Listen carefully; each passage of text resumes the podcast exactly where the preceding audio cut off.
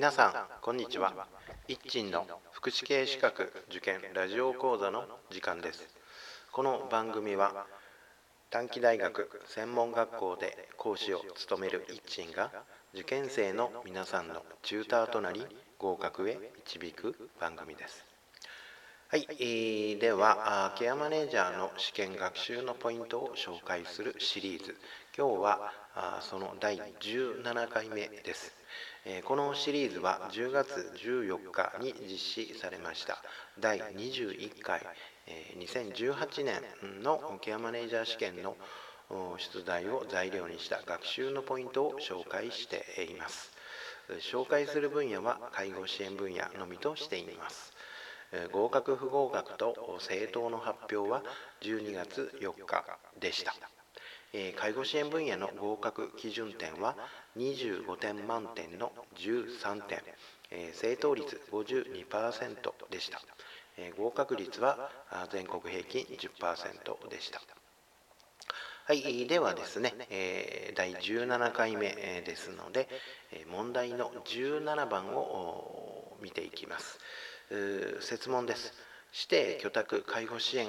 における居宅サービス計画の作成について、え正しいものはどれか2つ選べという設問です、えこの設問に対して5つの選択肢があります、え政党は選択肢の3番と5番です。はい、ではまず回答の根拠ですけども指定居宅介護支援等の事業の人員及び運営に関する基準というのがあります。この中で指定居宅介護支援の具体的取扱方針というところがありまして第13条になるんですけども問題に関係するところはこの第13条の9号10号11号12号ですね。が関係します。まあ、関連するものとして第29条。それからまあ、参考に程度ということで第16条ですね。この辺りが問題の回答に回答の根拠となるところです、はい、では選択肢の1番から見ていきます。選択肢の1番サービス担当者会議の要点を利用者に交付することとあります。これは×ですね、え、サービス担当者会議の要点を利用者に交付するというものはありません、えサービス担当者会議については介護支援専門員ケアマネージャーが居宅サービス計画の原案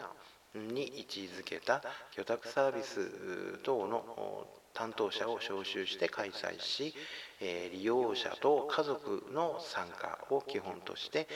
専門的な意見を求める会議のことです。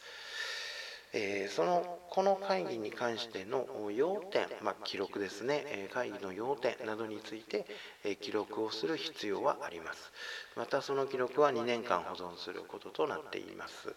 が要点を利用者に交付することというのはありません。はい、では選択肢の2番ですね、えー、文章により家族の同意を得ることとあります。えー、設問がですねうんと、えー、居宅サービス計画の作成についてということなので、えー、文章によりよる文章により家族の同意を得ること。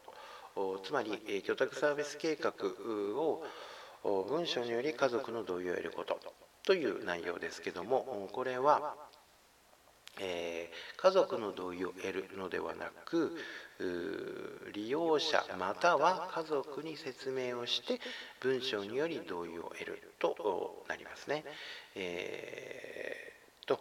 居宅サービス計画についてはまず原案をケアマネージャーが作ります。そして、え、その後にサービス担当者会議を開催します。そして、えー、まあ、原案居宅サービス原案があ、まあ、居宅サービス原案がまあなんて言うんですよね、えー、うん原案という文字が取れて居宅サービス計画になるというこういう、まあ、手順を踏んでいくということになります。ですのでまずえー、作った原案について利用者または家族に説明をしてそして文章により同意を得てその後に利用者に交付することという流れですね、えー、になっています。選択肢の2番は家族の同意を得ることとありますので利用者または家族に説明をして文章により同意を得るとなっています。従いましてこれは×ですね。では選択肢の3番。作成した際に利用者に交付すること。居宅サービス計画を作成した際には利用者に交付すること。という内容ですね。これは丸です。先ほどの選択肢の2番の内容と一緒ですね。居宅サービス計画は原案について利用者または家族に説明をして文章により同意を得てその後に利用者に交付することとなっています。従いましてこれは丸となります。選択肢の4番ですね。作成後作成後というのは居宅サービス計画の作成後ということになりますね居宅サービス計画作成後保険者に提出することとありますこういう規定は保険者に提出することというような規定はありませんまあ、従いまして×となりますが、まあ、参考までにあくまでも参考までになんですけども利用者に関する市町村への通知というのがあります。第16条なんですけども指定居宅介護支援事業者は指定居宅介護支援を受けている利用者が次のいずれかに該当する場合は遅滞なく、まあ、遅れることなく意見を付して意見を、まあ、つけてその旨を市町村に通知しなければならないというのがあります。そのそしてその次のいずれかっていうのが1、2とありまして1が正当な理由なしに介護給付等対象サービスの利用に関する指示に従わないこと等により要介護状態の程度を増進させたと認められる時それから、え偽りその他不正の行為によって保険給付の支給を受けまたは受けようとした時。この2つの事柄については支援居宅介護支援事業者は市町村に通知をすることとあります。まあ、あくまでもこれは参考ですので問題には全く関係はないことですけども、まあ、関連するというか、まあ、周辺のこととして知っておくといいのかなと思います。それからうんと選択肢の5番ですね。選択肢の5番。介護支援専門員は計画に位置づけた指定訪問介護事業所事業者などに事業者に対して訪問介護計画の提出を求めることとあります。これは丸です。えー、居宅サービス計画と個別のサービス計画。との連動性を高め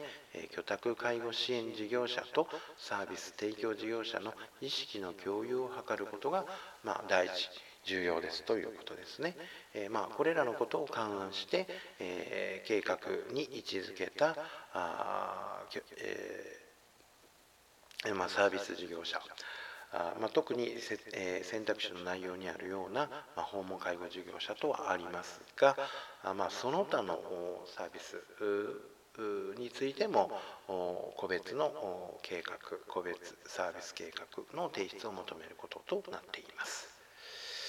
はい、えー、以上が、あまあ、回答なんですけども、まあ、ここでの学習のポイントなんですけども、まあ、あの指定居宅介護支援の基本的取り扱いというのが運営基準の中にあります。居宅サービス計画に関する基準ですね、えー、特に指定居宅介護支援の基本的取り扱い方針というのがありますので、えー、ここをしっかりと把握をして理解をすることがこの問題では求められています。はい、ではですね、えー、今日は以上です。では皆さん、さようなら。